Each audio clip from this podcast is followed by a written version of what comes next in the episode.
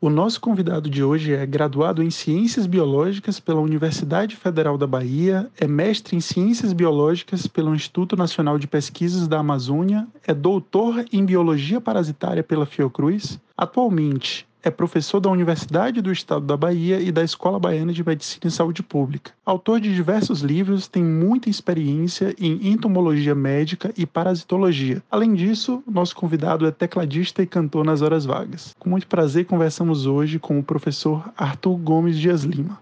Boa noite, Sócrates. E aí, Gabriel, tudo bom? Mais uma, primeira de dois mil e vinte e um, hein? É nosso primeiro bate-papo de dois mil e vinte e um e eu tenho certeza que vai ser bastante interessante.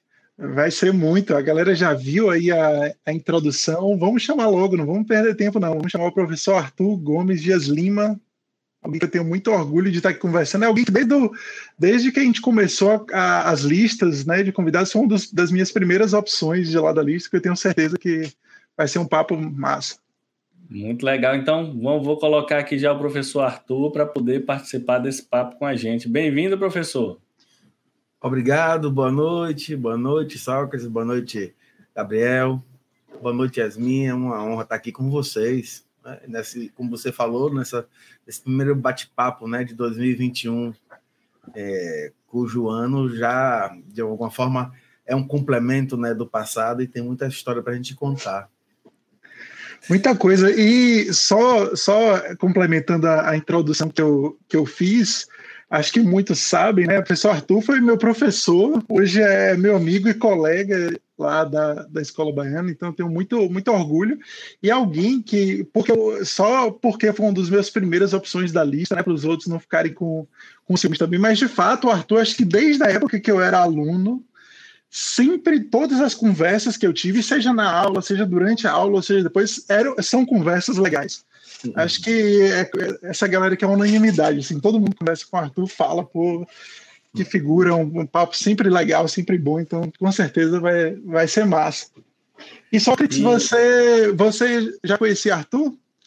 Não, não conhecia. Vou aproveitar para conhecer hoje. Oh. E já estou aqui curioso, pelo que eu dei uma olhada no currículo dele antes do nosso bate-papo aqui, eu estou extremamente curioso para saber, né? E eu queria, professor, que o senhor me explicasse o que é, que é ecologia, ecologia médica, é isso mesmo? Ecologia médica. Ecologia médica. A, a ecologia médica, né? ela, ela é uma ciência, é, que é, traz, né, é, o assunto saúde diretamente relacionado com o meio ambiente. Né? Em linhas gerais, é, isso, né, é medical ecology, é uma ciência que ela é estudada em várias partes do mundo, né, em grandes universidades, na Europa, nos Estados Unidos, e que, de alguma forma, É, ela tem sido trabalhada no Brasil ainda ocupando pequenos espaços. Então, nós temos hoje, basicamente, poucos, né, é, ecologistas médicos, né? Não que quem faça parte da ecologia sejam pessoas formadas na medicina. Na realidade, a gente está falando de saúde humana, né, dentro das relações com o meio ambiente. E eu acho que essa linha é uma linha direta, a gente faz parte do meio ambiente e é dele, então, que a gente acaba, de alguma forma, sendo exposto diante muito dos nossos, do nosso comportamento humano e nossas relações com, com a natureza. Então, é uma ciência, né, que está em expansão e que tem é, o, a, o grande referencial brasileiro, o professor Fernando Ávila Pires, como o grande autor e o grande incentivador desse estudo no Brasil. Ah. É, é, essa é a área de ecologia médica. É, alguns diriam ecologia e meio ambiente, né? Meio ambiente, ecologia, mas para trazer o foco do ser humano, diretamente relacionado com seu comportamento, em relação ao meio ambiente, sua exposição a doenças. Em linhas gerais, isso sintetiza o que seria ecologia médica, estudar ecologia médica, né? O homem como parte do meio ambiente e desse meio ambiente, de acordo com o seu, o seu comportamento, muitas coisas acontecem em relação à sua saúde. é, um, uma síntese, né, do que seria ecologia médica. São poucos artigos que tem na, na, na literatura, inclusive, né? É, um deles foi até a gente que publicou na, na revista é, Brasileira de Educação Médica, né, um artigo de dois mil e quatorze, e que, se alguém tiver curiosidade, né, ele está publicado e traz um pouco dessa síntese, né? Nós, nós humanos, na realidade, essa relação, essa relação de, do, nossa, né, do ser humano com o meio ambiente, e como que a exposição, né, à doença em relação ao meio ambiente é, discutida, isso vem de Hipócrates, quando lá... É, mais ou menos quatrocentos, né, antes de Cristo, ele já trabalhou, um, já fez uma síntese, né, em um trabalho, é, Ares e Lugares, né, em que ele já falava em que o ser humano, de acordo com seu comportamento, é, poderia transformar o meio ambiente e, de alguma forma, lhe expor a, a, ao risco de doenças. Então, é uma ciência que, na realidade, tem a sua origem lá em Hipócrates, e, ao passar dos anos, ela tem sido, de alguma forma, semeada nas universidades. Eu acho interessante, inclusive, né, agora chamando a atenção, eu acho que Sócrates pode até, talvez, também falar algo sobre isso. Eu me lembro, por causa da, da biomedicina, né, no curso de biomedicina, falando aqui, né, que a gente está falando com biomédicos, é, a, a ecologia, na realidade, ela tem sido sempre uma preocupação na formação dos estudantes. Então, você não vê dentro do, das formações, né, da enfermagem, da medicina propriamente dita, uh, dos cursos de saúde, e até mesmo da biologia. Eu sou biólogo de formação e eu não tive em minha grade um componente que explorasse de forma muito conceitual e forte a nossa relação com o meio ambiente e essa, e essa mão dupla de, de risco de doenças diante do nosso comportamento. Então, é algo que precisa ser trabalhado dentro da formação universitária para a gente ter isso de uma forma muito mais é, contextualizada. De uma forma muito e, mais clara, na verdade. É, com certeza. Eu até tive, quando eu fiz o curso de biomedicina, a gente teve uma disciplina de ecologia e tal, que foi até bastante interessante, mas, é, talvez até pela universidade que eu faço parte, que foi a, que, eu, que eu estudei, que foi a, a Universidade Estadual de Santa Cruz, que fica perto de uma região que tem um pouco de, de Mata Atlântica, e é, um, é uma, uma região também que é muito forte essa parte de, de ecologia. Eu acho que talvez até por isso eu dei a sorte de ter uma disciplina que tivesse esse enfoque, mas é, via de regra a gente realmente não tem. E é importantíssimo que tenha, né? Que os alunos tenham acesso a essa informação e que eles reconheçam que essa interação com o meio ambiente é extremamente importante. Eu acredito que hoje a gente vai falar aqui algumas coisas relacionadas a isso também, e até para que não seja de uma forma meio abstrata, para a gente ver, né, quando fala de entomologia, não sei o quê, de uma coisa mais concreta aqui do nosso dia a dia, que tem um impacto importante que a gente tem que estar atento. Toda doença, de alguma forma, falando de... Se a gente for contemplar aqui um pouco dessa parte que envolve micro-organismos, né? Ela tem uma tríade, que é chamada de tríade epidemiológica. Você tem o hospedeiro, você tem o agente causador da doença e você tem o meio ambiente. Então, as doenças, elas têm, de alguma forma, né? Essas que a gente... De, é, falando de micro-organismos, é, elas têm essa tríade. É o hospedeiro, o agente que causa a doença e o meio ambiente. E a gente está vivenciando isso agora com a pandemia, que a gente tem um agente, a gente tem um hospedeiro, que, inclusive, até agora, eu não tive notícias de, é, do, da origem da... Eu não sei também se a gente vai conseguir, né, chegar a esse contexto. Triar, né? É. É. Não se tem ainda o conceito da origem, tem suspeitas, né? Suspeitas, é, mas essas suspeitas são, são plausíveis. E a gente tem que ter muito cuidado com isso, principalmente agora, né, nesse mundo globalizado. Esse mundo complicado. E eu acho que tem isso tudo... Então, é, Sócrates, para eu não lhe cortar, porque eu, eu só vou perguntar o que eu não conheço de, de Arthur, ou, ou as curiosidades que eu tenho sobre, sobre algumas coisas, mas aí, nesse contexto, eu tenho muita curiosidade, assim, eu, talvez eu, eu já tenha perguntado isso, mas eu não me lembro. É, durante a formação, Arthur, você foi para a Amazônia, né? Que, que assim, é um local ímpar da sua, durante a sua formação. É, como foi essa, essa coisa de lá? Assim, da, e aí eu digo a experiência macro mesmo, né? Não, não só do ponto de vista de, da imersão, como da, da vivência lá mesmo, né? Da, da, da imersão em conteúdo, mas da vivência. Imagino que tenha sido uma experiência curiosa. Gabi, é... vou te chamar de Gabi, viu? Fica à vontade, Arthur. Eu, deixa eu dar um... Eu hoje estava aqui em casa comentando, né? De que eu estava vendo agora uma discussão, não quero entrar em política não, mas, mas já falando um pouco sobre isso, onde a gente teve um ministro da Saúde e que estava ah, dizendo que Manaus é um lugar difícil de, é, de acesso, Manaus é, tem suas particularidades. Eu vivi em Manaus há vinte anos atrás, e não é novidade para ninguém que, geograficamente, Manaus tem suas características, né? E eu, e eu acho uma coisa interessante, é que eu acho que nós brasileiros é, não conhecemos o nosso Brasil. E quando Com certeza, a gente né? tem essa oportunidade, né? Eu tive a oportunidade de... de porque eu tive uma minha formação toda de iniciação científica, né? E de pós-graduação na Fiocruz. E eu conheci pessoas, né, dos Estados Unidos, poderia ter ido estudar nos Estados Unidos, poderia ter ido estudar na Europa, né, na França. Eu tive oportunidades, até me lembrando um pouco disso. E aí, na época, eu pensei, eu vou estudar no Amazonas. Eu quero ir, eu quero conhecer a Amazônia, então foi a grande oportunidade de conhecer a Amazônia. Há, há, há vinte anos atrás, a gente já ouvia falar muito em vírus nas florestas.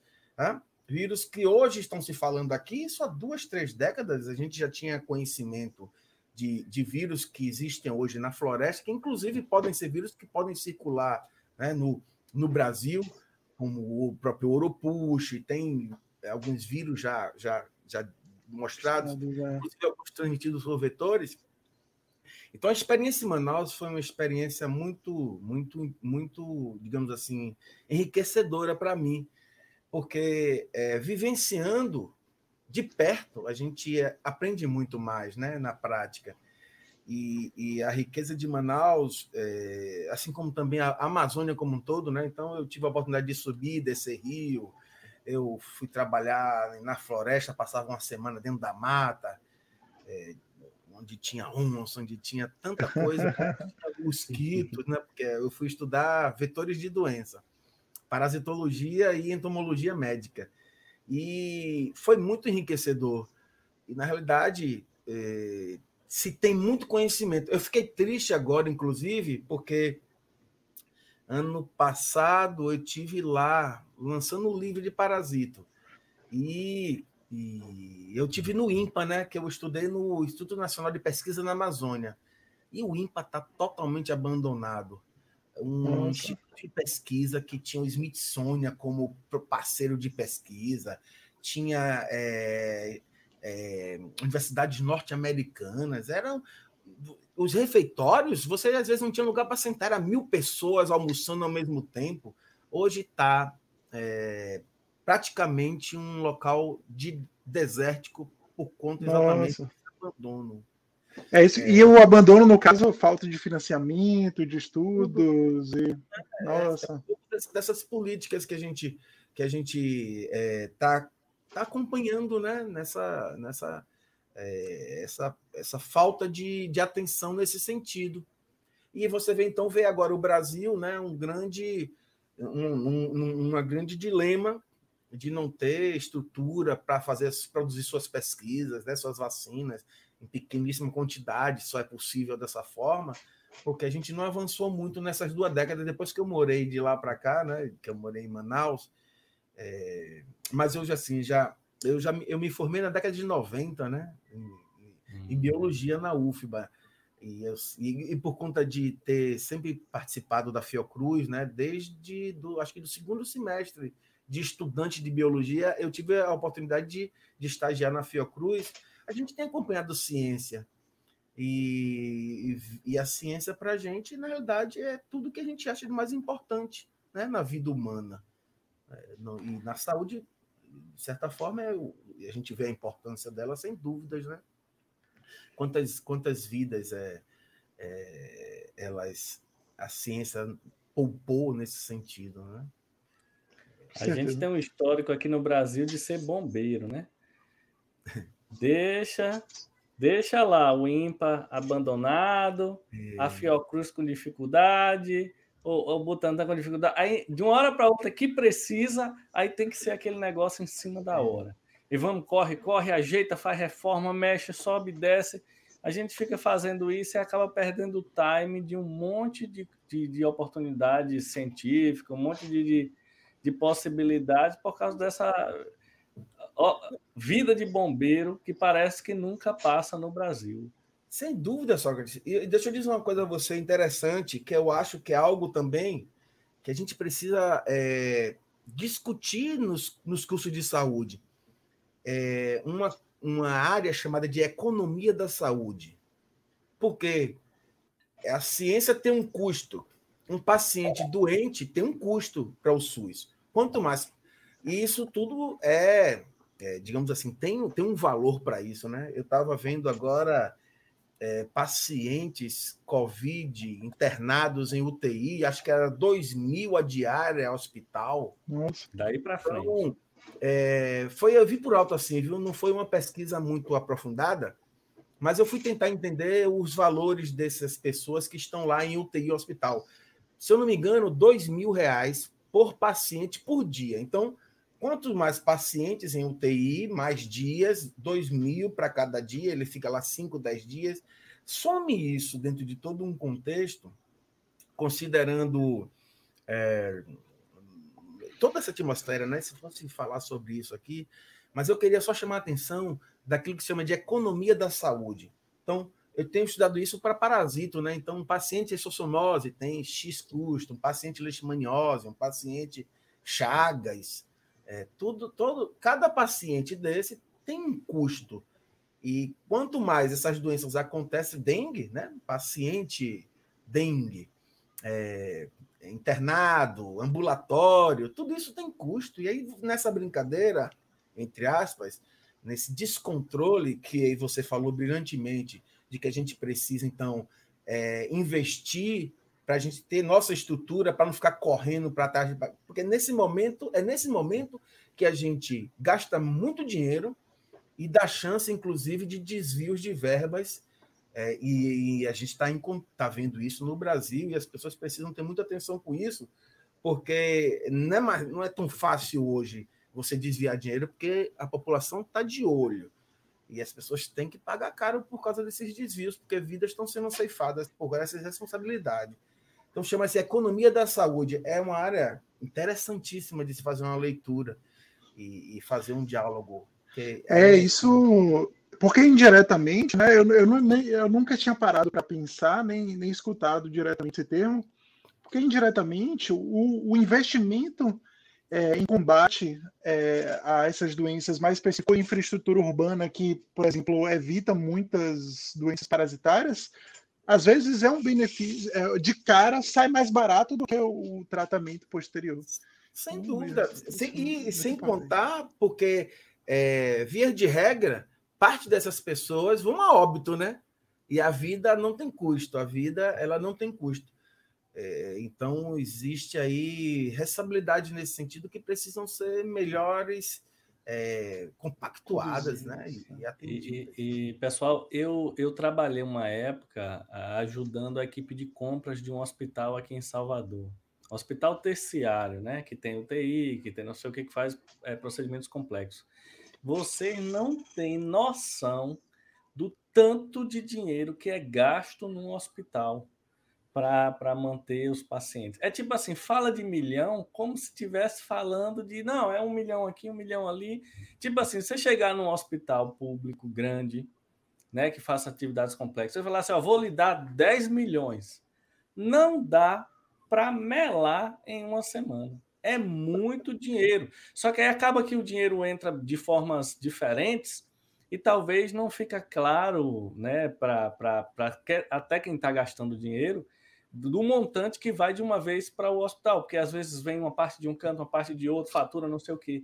Mas, tipo assim, fala de milhão como se estivesse falando de, não, vamos comprar ali um milhão de luva, aí depois dá uns setecentos mil, a gente vai comprar de seringa, aí um milhão de kit de laboratório, deu um milhão e meio, não sei o quê, deu oitocentos mil. É uma, é um, é um, são cifras absurdas para você entender como...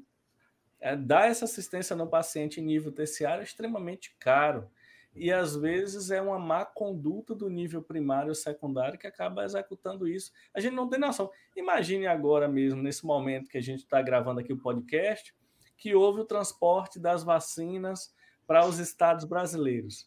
Eu tenho quase certeza que o custo de transportar essas vacinas de avião fretado para cima e para baixo foi quase igual ou talvez maior do que as próprias vacinas. Porque é extremamente caro, né? Você pegar um avião fretado para poder trazer, sei lá, quantas forem para cá. Quando você computa tudo no final, você sai uma dose de vacina por um valor gigantesco, né? E verdade, por... verdade. Porque sempre aquele negócio assim, é de uma hora para outra. Ah, tá aí, vamos ver, vamos ver, quando der, quando der. Não, tem que ser agora. Aí pronto, aí freta avião caro, não sei o quê, parará, parará, parará, parará. E aí vira um custo gigantesco. E às vezes a gente, a gente poderia muito bem ter esse investimento paulatino para que a gente não tenha nenhuma novidade em você extrair antígenos e fazer um teste vacinal, né?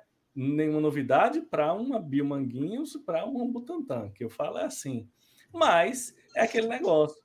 Não, não, não, em cima da hora não dá mais para fazer. Em cima da hora aí você precisa fazer uma parceria com a empresa internacional que já preparou isso, porque não perdeu tempo, e aí fica mais fácil a gente fazer a segunda parte do processamento. Isso que é uma coisa é, assim, muito cultural no Brasil, e isso é horrível, né? A gente já falou aqui várias vezes no podcast. A gente não fala de pesquisador no nosso dia a dia. Né? Você vai ali comprar um pão, ninguém sabe o que é. Ah, um pesquisador fica aí pesquisando, é ah, um pessoal que fica estudando. Hoje, nas redes sociais, a gente tem que discutir. Eu, eu fiz alguns vídeos falando de Covid, falando também de imunologia. Aí chega alguém que nunca leu imunologia e vai me questionar. Não é questionar perguntar, é questionar criticando. Dizendo, olha, e você está errado, porque é isso, isso, então. Né? Um parágrafo de, de, de... Não, não li, mas eu vi aqui na internet. Cê, então, cê, gente... Eu vi num vídeo. Eu vi no vídeo. Já, já, já ouviu falar, Sócrates? Chama-se de síndrome, sim, síndrome, síndrome de Dunning-Kruger. Ah, eu vi. Eu vi recentemente. É isso. É, é uma pessoa que acha que sabe mais do que aquele estudioso no assunto, né? E... É a ilusão da... da... Eu, eu vi, eu vi um, um texto sobre isso. É uma questão interessante, tipo assim, a gente já falou até algumas vezes aqui no podcast. Então, para um pesquisador ele se formar, se formar, a gente está falando aqui no mínimo, no mínimo dez anos, né? Quatro de faculdade, quatro de, de, de doutorado, dois de mestrado, se ele emendar. A gente está falando dez anos... E quando a gente faz um doutorado, um mestrado, a gente estuda um assunto específico, um, um fragmento de um conteúdo grande. Aí, às vezes, você vai é, é, num momento de uma informação que você tem dez anos estudando, aí chega alguém e diz, não, você está errado. Não, não é assim, não. É, é, eu, eu vi ali, que como é que pode? Não sei o quê. Nesse momento de vacinação, de teste, como é que pode você testa em dez mil pessoas e depois... bota para um milhão. Então, é, é interessante. E, e, o, e o, que eu, o que eu fico, assim, muito impactado é porque não é aquela... Não é o questionamento de eu não sei, me explique. Né? Já que você estudou, estou tendo a oportunidade de conversar com um professor que trabalha com entomologia, eu tenho um monte de coisa que eu não sei, eu vou perguntar e quero que você me explique. Não, eu vou lhe dizer, não, não é assim, não. Você vai falar de plasmódio? Plasmodium não existe mais, plasmodium só tem em Manaus. É, é, é esse tipo de discussão, sabe? De quem viu um fragmento de uma conversa na internet, e aí eu vou discutir com você dizendo que você está errado. Gente, você pega gente... um plasmodium da malária, você fa... se a gente fizer aqui um minuto de silêncio, morreram duas pessoas no mundo com malária. A cada minuto, são duas pessoas que morrem no mundo por malária, né? Aí você inclui também, claro, no Brasil, né? Porque você tá. Aí a gente volta para o norte, porque a logística, né, da saúde é, no norte do país, ela precisa de. É, é, é, é, tem suas peculiaridades, né? Vai de barco, às vezes é avião, mas é, é um local diferente de se fazer, porque as estradas são os rios, né? Então, o Brasil, as pessoas que às vezes assumem, né, esses compromissos no Brasil em saúde precisam conhecer seu território. Eu acho que isso é, é super importante. E, e Plasmodium a gente de vez em quando vê na Bahia malária. E, e, e só interessante, é, fazer até elogios aqui, a gente tem o, o principal protocolo do Brasil que mais dá certo com doença é para malária, porque se você deixar um plasmódio se espalhar numa região, depois é difícil controlar. Por isso que toda vez que tem um surto, a diretoria de vigilância epidemiológica vai rapidamente no local para examinar todo mundo e tratar, porque ela se espalha muito rapidamente. Porque em todo canto a gente tem uma anófeles, né? Então, é, os vetores são assim, eles estão por aí em todos os cantos. É... A gente tem uns casos de sucesso, né? O próprio Salkers, Cruz, eu acho que é um caso nosso de sucesso, né? A gente conseguiu já... É muito difícil você encontrar é, é, doença de Chagas em adolescente, em criança, praticamente não existe. Eu falo que é muito difícil porque eu estou querendo eufemizar, mas é, a gente, eu trabalhei num serviço de, de, de imunologia aqui, que a gente fazia praticamente todo mundo que entrava, e você só encontra doença de Chagas em adulto, acima de trinta anos, acima de quarenta anos. Esse é um caso extremamente de sucesso, né, que a gente tem. É, assim, mas assim, tem uma coisa interessante. Aí eu volto mais uma vez para os números, né, para para epidemia e para para estatística, para matemática dentro da saúde. A gente tem hoje na na América, nas Américas, setenta milhões de pessoas podem estão agora sob risco de pegar Chagas. A gente, você falou brilhantemente do Brasil, né? O Brasil é um caso de sucesso, apesar de a gente estar sempre atento, né, nesse sentido. Ah. Mas se você parte para os países vizinhos nossos de fronteira, Bolívia, né, Argentina, e só excluindo o Chile da história, a gente tem é, transmissão de Chagas de forma muito mais ativa do que no Brasil. É, principalmente na Bolívia, né? E, e a Argentina é um pouco muito parecida com o Brasil, tem um pessoal também que trabalha forte. Mas a Bolívia, principalmente na, na parte que tem o, o Chaco, né? Que é um tipo de caatinga na Bolívia, tem você às vezes entra numa casa, você pega é, quatrocentos barbeiros numa única noite, numa casa. E, e assim, como tem hoje essa questão das migrações, né? Venezuela também, a gente hoje, as fronteiras elas são abertas, então a gente tem fluxo, né, de pessoas que vêm dos países vizinhos, é, ou por algum motivo, né, de, de, de, de problemas sociais nos seus países, elas acabam vindo para o Brasil e vice-versa. E, e acabam também, junto com as pessoas, vêm é, possíveis é, pessoas infectadas que e acabam sendo também acolhidas pelo Brasil, né? Porque o Brasil, do seu sistema único de saúde, ele abraça todos que aqui estão presentes. E isso também é, é um custo, né, para a saúde pública brasileira.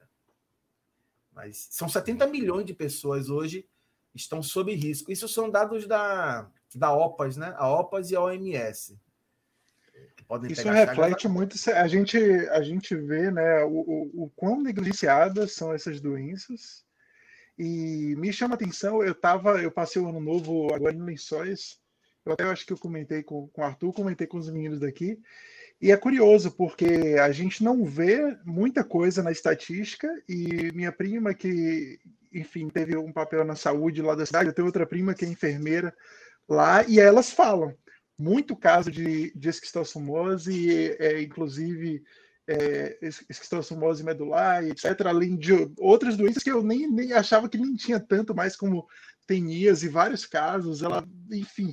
Ela, o que não falta, eu pergunto para meus primos, que minha família, parte dela é de lá, todos eles já tiveram a maioria aí da, das doenças parasitárias, principalmente as doentíases aí e, assim, e por aí é vai. Uma, uma e, e é engraçado, né? Porque eu, eu achei que não, não tinha mais tanta, né? E aqui é um lugar próximo, aqui no interior da Bahia, vários rios contaminados, enfim.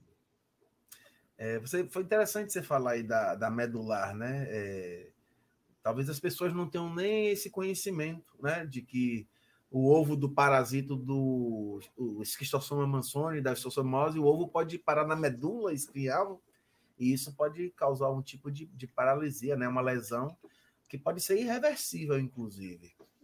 Se você for para o interior... Inclusive, Arthurzinho, Me, me confirme se, se eu estiver errado, desculpa te cortar, porque na verdade acho que deu um lagzinho. Eu não sei se é o meu, porque alguém estava me ligando aqui no meu celular, e aí Google. Mas enfim, é, me corrija se eu estiver errado, mas se eu não me engano, às vezes que eu li, falava-se como raríssimo, né, a, a esquistossomose medular. E nos relatos dos meus amigos, dos meus primos, eles falam que os amigos deles, tem três ou quatro, pelo menos, que já tiveram a medular. Então é, é muito curioso isso, né? É verdade, é curioso, é, quando você... É, isso, isso diz respeito à essência dessas doenças que são negligenciadas, né? Então, por trás da negligência vem a falta de informação, porque muitas vezes a gente não tem ideia do que acontece nesses campos, e se você parte para investigar, você realmente vai encontrar de forma muito expressiva. Eu, eu tenho um amigo, professor da Univasf, que ele... ele é cardiologista, e o doutorado dele foi com é, esquistossomose, ovos que foram parar no coração, entendeu? Então, os ovinhos do esquistossoma podem ir para o coração e ficarem lá retidos também, e causar danos é, a nível cardiológico. Eu, eu não tenho ideia da, da, da, do, da epidemiologia, né, e da patologia voltada para esse contexto cardiológico do, do esquistossoma. E a gente não tem realmente, porque são poucos os trabalhos que, que abordam isso, né? Mas existe, existe.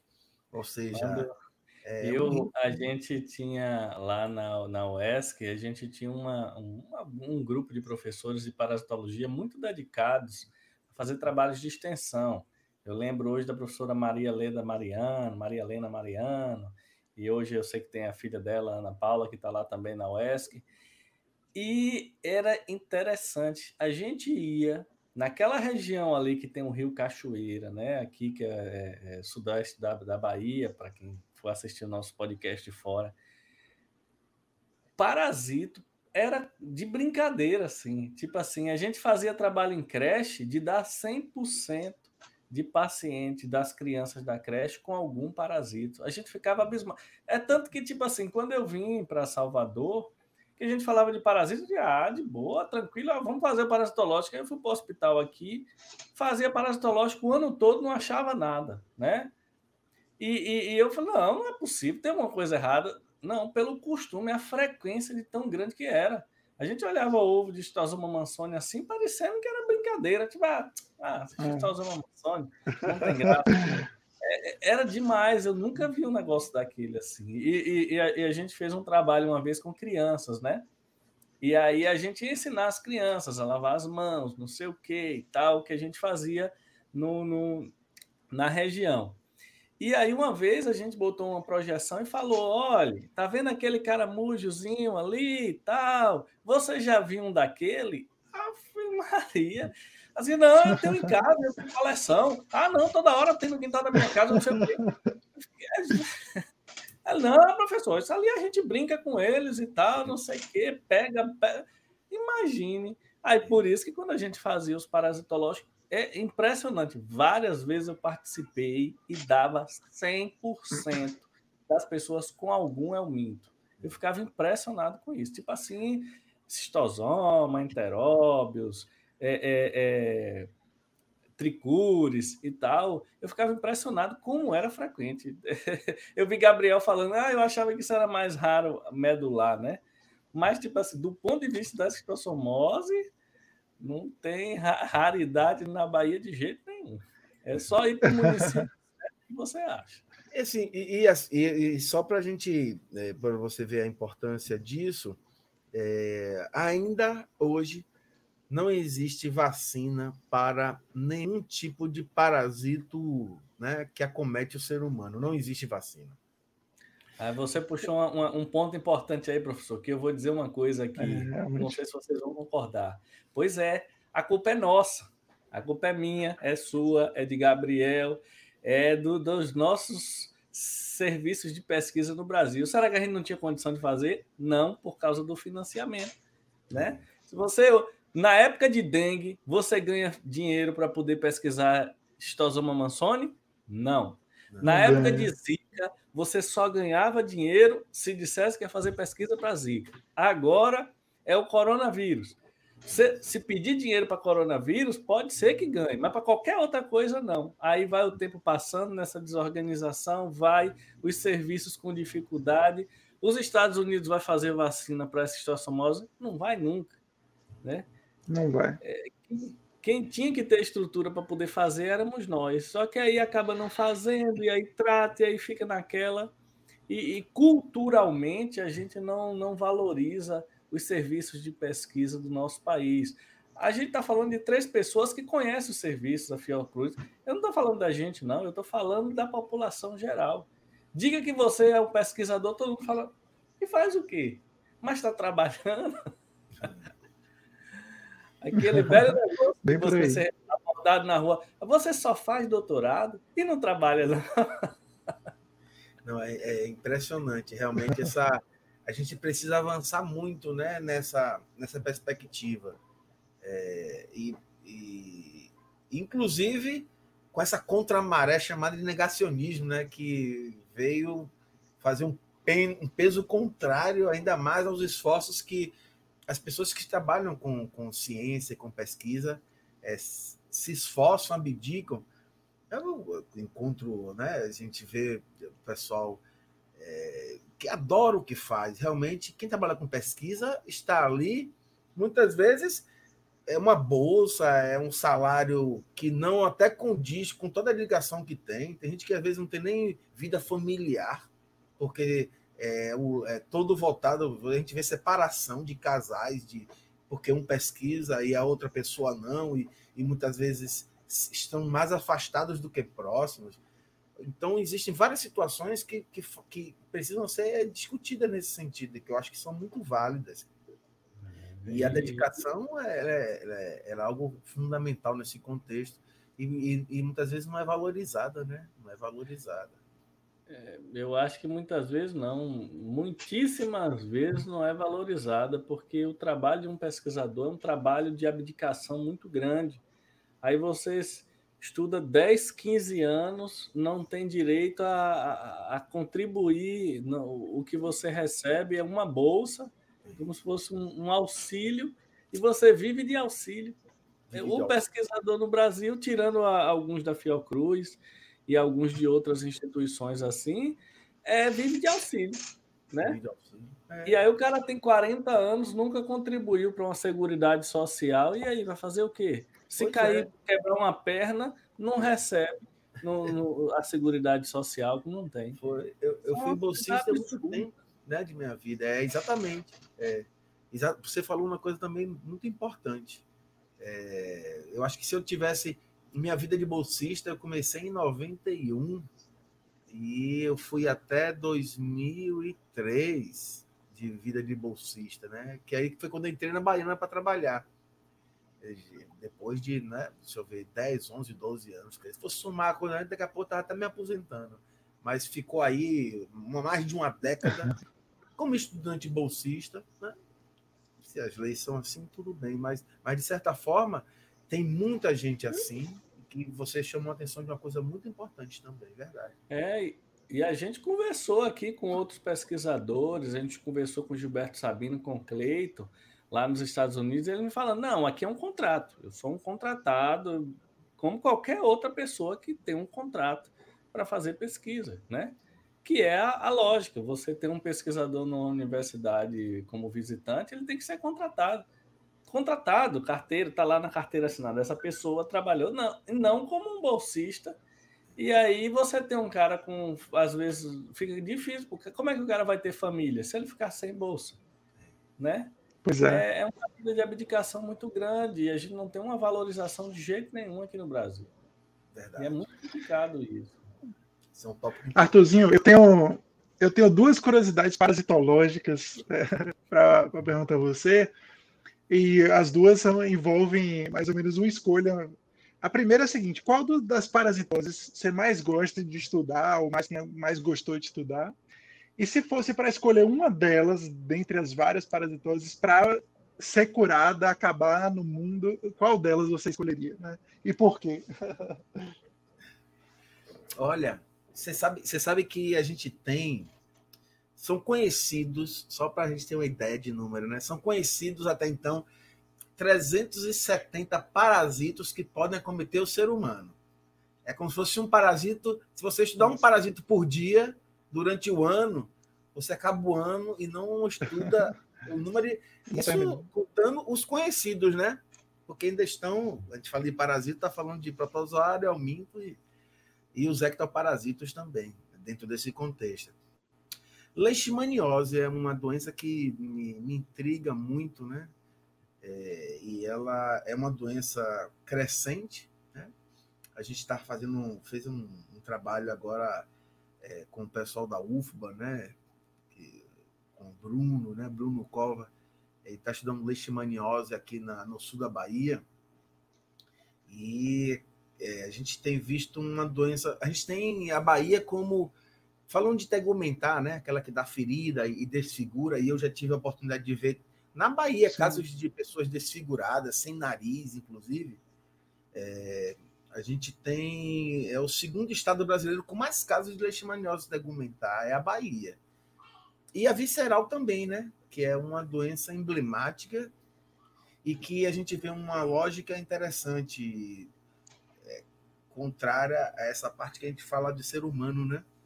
É, parece que já existe uma vacina para o cão contra a leishmaniose. Para seres humanos, eu acho que nunca vai existir. Mas se existir, e para os cães vai ser ótimo, porque o cão não pegando, por tabela, o ser humano também não vai adquirir. Aí você vê a lógica, né? A gente torce para que saia uma coisa para um animal, mas é, e que vai ser útil para os é, seres é. humanos, ele não adquirindo. Então, leishmaniose, para mim, é uma doença muito emblemática, porque, inclusive, é, ainda não se tem as estratégias para controle dessas doenças. É, que é muito, muito complicado, né? Um mosquitinho muito pequenininho que se adapta em vários lugares. As pessoas não conhecem o inimigo que está dentro da casa dela, porque não tem ideia, né, de como é que é esse mosquito. Então, é um inimigo invisível e é uma doença que, que é, mata, né? Quando não se trata, tem uma estatística de que nove em cada dez pessoas morrem, se não for tratada contra a leishmaniose. Essa, essa é uma das doenças que eu mais tenho, assim, uma... uma proximidade para dialogar sobre alguma coisa e tentar criar, né, algum tipo de estratégia. É, leishmaniose, meu querido, é aquela doença. É aqui para a gente, né? Muito né? bom, muito interessante. E aí, uma, outra, uma outra coisa boa de da gente ter uma vacina, cistosomose, leishmaniose, e aí, por, por esses motivos que a gente fala tanto, aí a gente não tem... É, é extremamente feio. Eu também já vi uma vez uma pessoa com, com tegumentar. É, mas naquela região que você frequentou lá, né? Você é. certamente deve ter... Aquela região ali é complicada. E, e é um dano muito grande, né? Agora, como fica muito escondido, ninguém sabe. Então, geralmente, são pessoas que moram na zona rural, que vão pouco às cidades grandes. Então, se você pegar um estudante hoje e falar de leishmaniose, parece que a gente está falando de uma doença que não existe, que não existe. Aí você vai para o interior do estado, na zona rural, você vê um monte de gente com leishmaniose e é uma doença muito feia, muito... muito... É feia, né? É. E, é, é. e ela tem o mundo inteiro, né? Assim, são doenças globais, né? A gente tem essas doenças, né? São, estão presentes em várias regiões do mundo. A cistosomose, vocês falaram, não é coisa particular do Brasil, né? Da América, não. É, e a gente vê... E aí a gente volta a falar de doenças negligenciadas. E, por exemplo, uma coisa que eu estou precisando parar para ler é o que está acontecendo com a COVID na África, que a gente também não ouve falar na África, né? Então, você vê que Verdade. os países realmente que mais... que o Brasil também está dentro desse contexto. A gente precisa ter essa, essa, essa sensibilidade. É, e continuam sendo negligenciadas. Então, eu, eu, eu, eu sempre admiro. Eu, eu só tenho, com o passar do tempo, sentido cada vez mais, talvez, a turma mais jovem, e vocês são vocês formaram não há tanto tempo, né? Mas é, hoje é difícil você, é, digamos assim... Sócrates já, Sócrates já tem muito tempo. Ele é velho, é. Eu, que, eu que sou... Eu, eu falo assim, né? Os jovens de hoje talvez não abraçam muito essa ideia de trabalhar com doenças negligenciadas, porque é, é muita luta, né? Trabalhar com doenças negligenciadas, você tem que ser muito forte e se envolver muito, com, e principalmente com o campo, né? E hoje, cada vez menos, a gente vê pessoas que se envolvem. Assim, hoje, a área da parasito, ela tem, com o passar do tempo, passado por algumas transformações. Então, a gente tem as, as pessoas que estudam parasitos, mas elas estudam mais imuno do que parasita, né? São imuno... Aí tem até a imunoparasitologia. Então, estuda mais imunologia, na verdade, não estudam tanto, na essência, a parasitologia. E acabam, então, esses campos ficando descobertos, né? E as doenças é, que precisam se trabalhar, como essa oportunidade que vocês estão dando aqui para a gente é, chamar a atenção um pouco disso, né?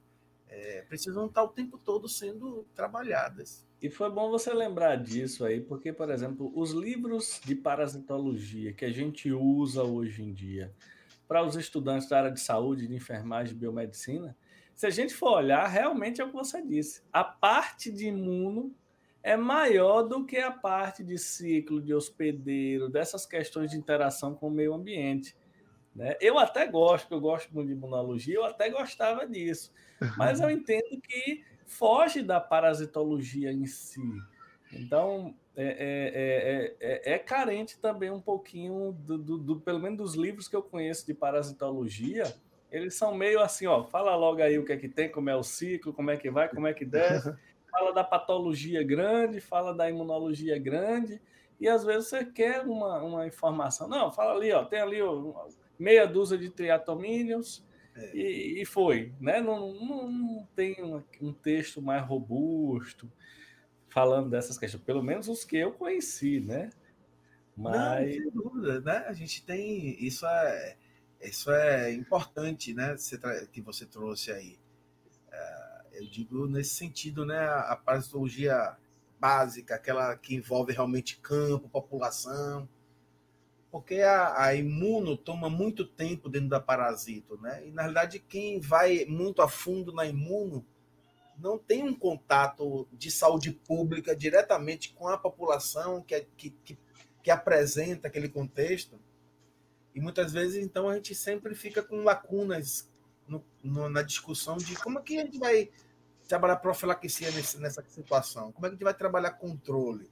Como é que as cabeças não estão pensando um pouco nesse sentido, né? Eu acho que essa é uma lacuna muito aberta e é por isso que as doenças são... Verdade. Né? É, e de difícil consulta. Eu, eu vou me colocar aqui no lugar dos estudantes. É complicado, porque é, é até difícil. Você olha nas bibliotecas da, das universidades, não tem... um livro de parasitologia básica. Tão atualizado, né? Inclusive, é, Sócrates, eu acho que, me corrija se eu estiver errado, Arthurzinho, eu acho que você recentemente publicou, eu acho que esse do IMPA que você, que você falou, foi o que você publicou com o Davi Pereira Neves, foi esse? Foi, foi com o Neves, foi o Parasitologia foi. Básica, é, quarta edição. Mas aquele mais clássico, que é o Parasitologia é, Humana, de Davi Pereira Neves, que já está na décima quarta, eu não sei se vai haver a décima quinta, porque eu acho que não não não estão tendo aí talvez um acordo para publicar uma nova versão do livro.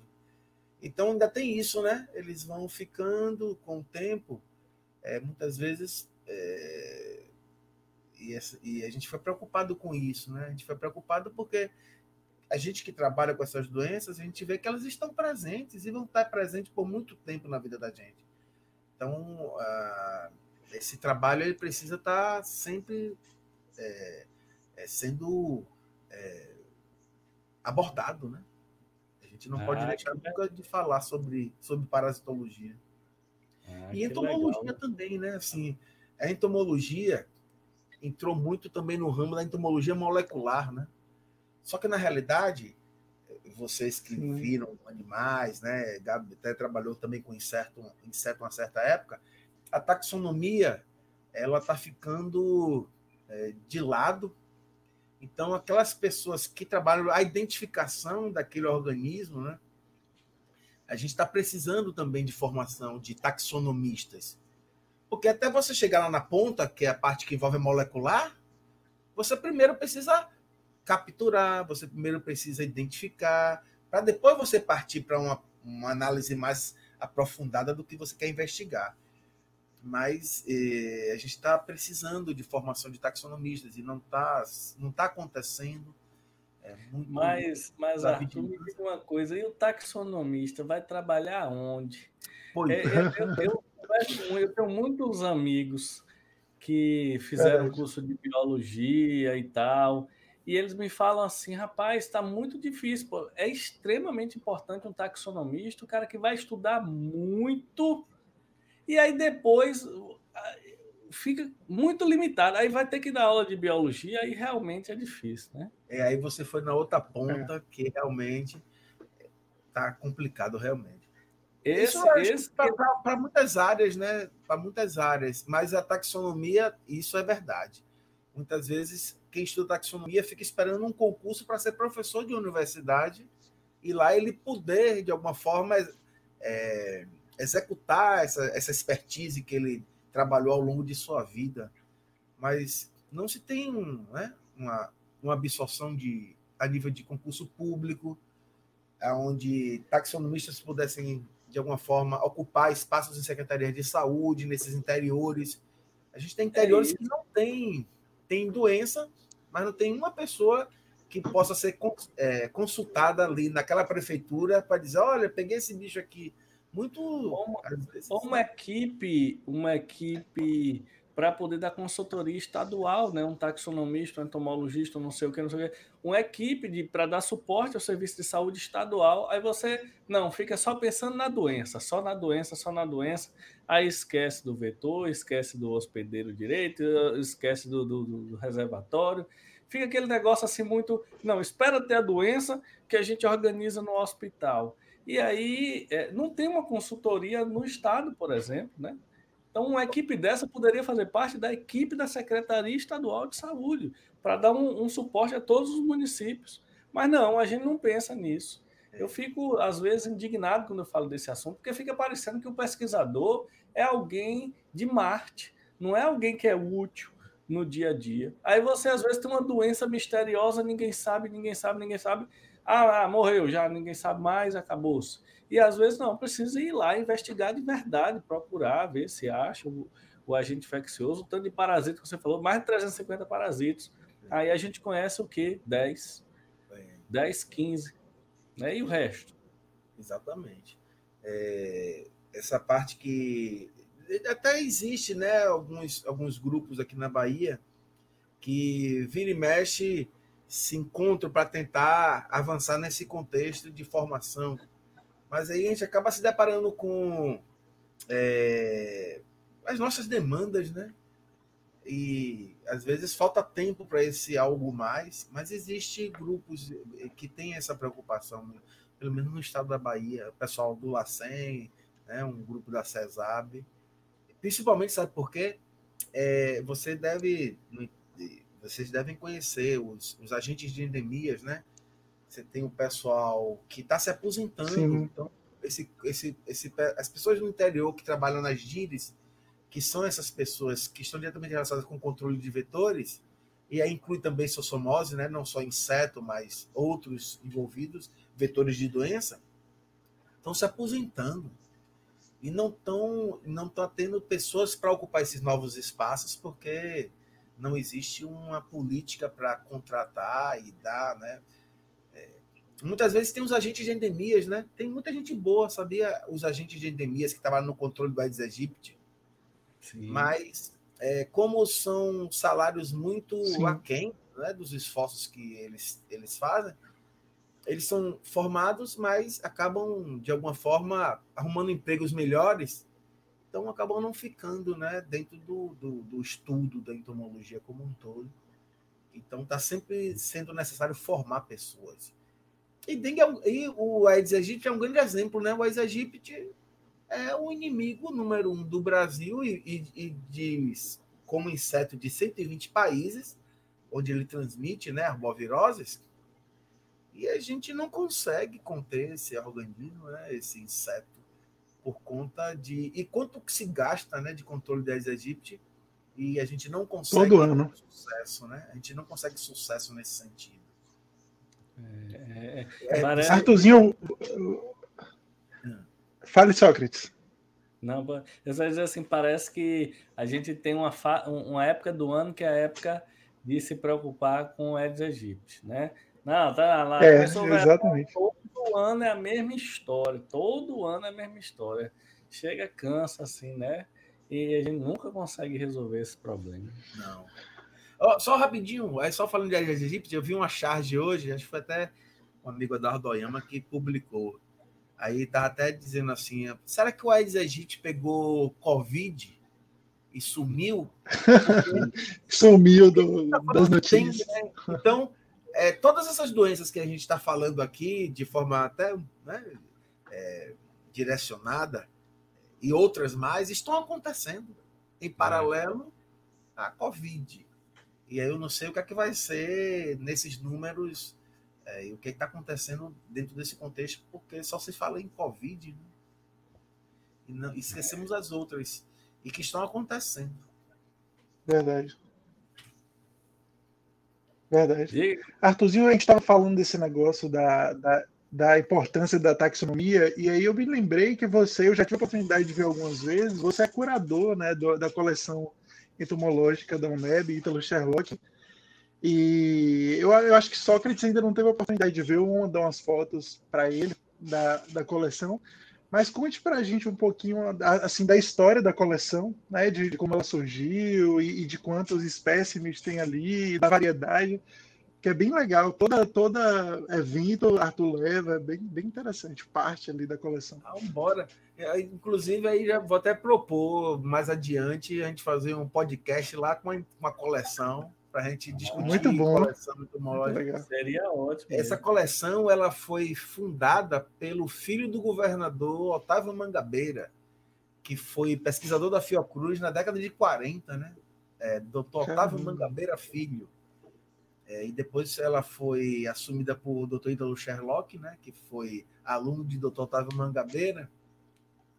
E depois do, do, do falecimento de doutor Ítalo, é, em dois mil e nove, ela ficou um pouco é, à parte, né, na, dentro da, da Fiocruz, porque as pessoas com tanta demanda lá também não, não conseguiam, né, dar uma atenção especial a ela. E aí, em dois mil e quatorze, é, doutor... É, doutora Patrícia Veras, é, doutor, como é que eu lembro o nome dele? Foi diretor da Fiocruz, é, do Miter, Miter Maia, ou Manuel Barral? Manuel doutor Barral. Barral. Doutor Barral. Doutor Barral, aí surgiu a proposta de a gente levar para a U N E B. Então ela está na U N E B hoje lá. São trinta e cinco mil insetos, né? Barbeiro, flebótomo. Caramba. Está sendo lá, é, a gente está dando atenção especial a ela.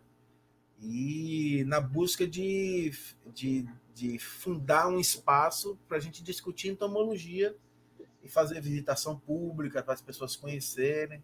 É muito curioso, né? As pessoas verem insetos e às vezes vê alguns de tamanho maior, né? E diz assim, é de verdade mesmo? Porque a gente está vendo hoje um distanciamento, principalmente dos mais jovens, né? E crianças, da, o distanciamento da natureza. Não é da época da gente, né? Que a gente se dava no mato e achava esses bichos por lá e tinha contato. Ao contrário, hoje as crianças... E, e aí vem pandemia ainda mais para reforçar, tá pior, né, essa questão virtual. É tudo muito hoje voltado para a tecnologia, né? Só que o meio ambiente está aí do lado da gente. E a coleção serve para, é, de alguma forma, dialogar sobre, sobre esse lado, né? Esse lado da natureza, Oito em cada dez animais do planeta são insetos. E os insetos fazem parte da vida da gente em todos os sentidos, né?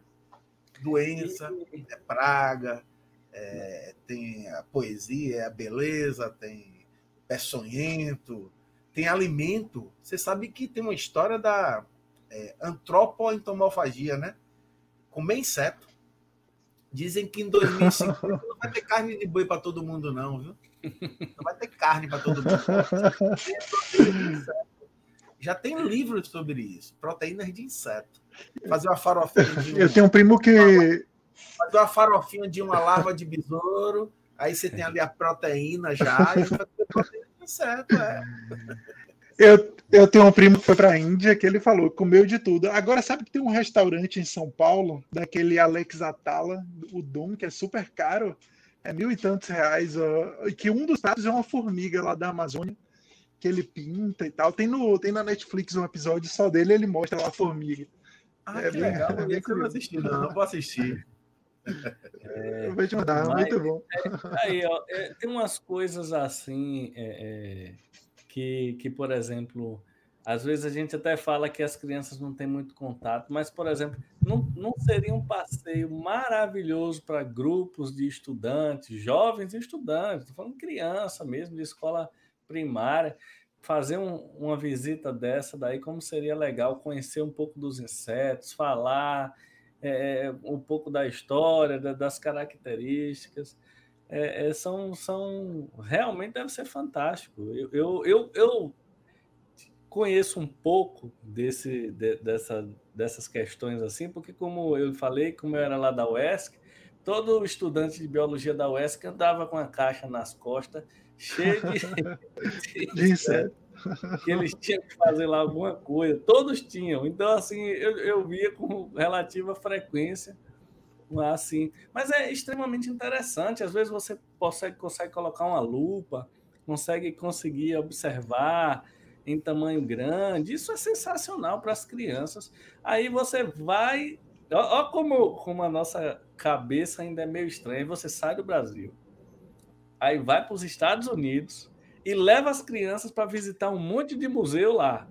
Sendo que aqui tem e a gente aqui acaba não levando na mesma proporção e na mesma empolgação. É uma, uma coisa... É verdade. A gente sempre tem, a gente sempre tem lá algumas visitas, né? É muito, muito timidamente ainda, mas tem. É, a gente tem um grande problema na U N E B, porque hoje a gente tem falta de espaço físico, né? Então, a coleção está numa sala, mas essa sala é usada também para discussão de grupo tutorial de, dos cursos. Então, ela... muitas vezes não tá, a coleção está lá, mas a sala não está disponível para visita, porque aquela sala é usada para aula, né? Clássica. Então a gente está nessa luta aí para tentar achar os espaços, né? Mas é isso que eu, que eu, que, que, que eu, eu falo. Eu até imaginei mais ou menos isso aí, que, que todas as universidades têm dificuldade com espaço, né?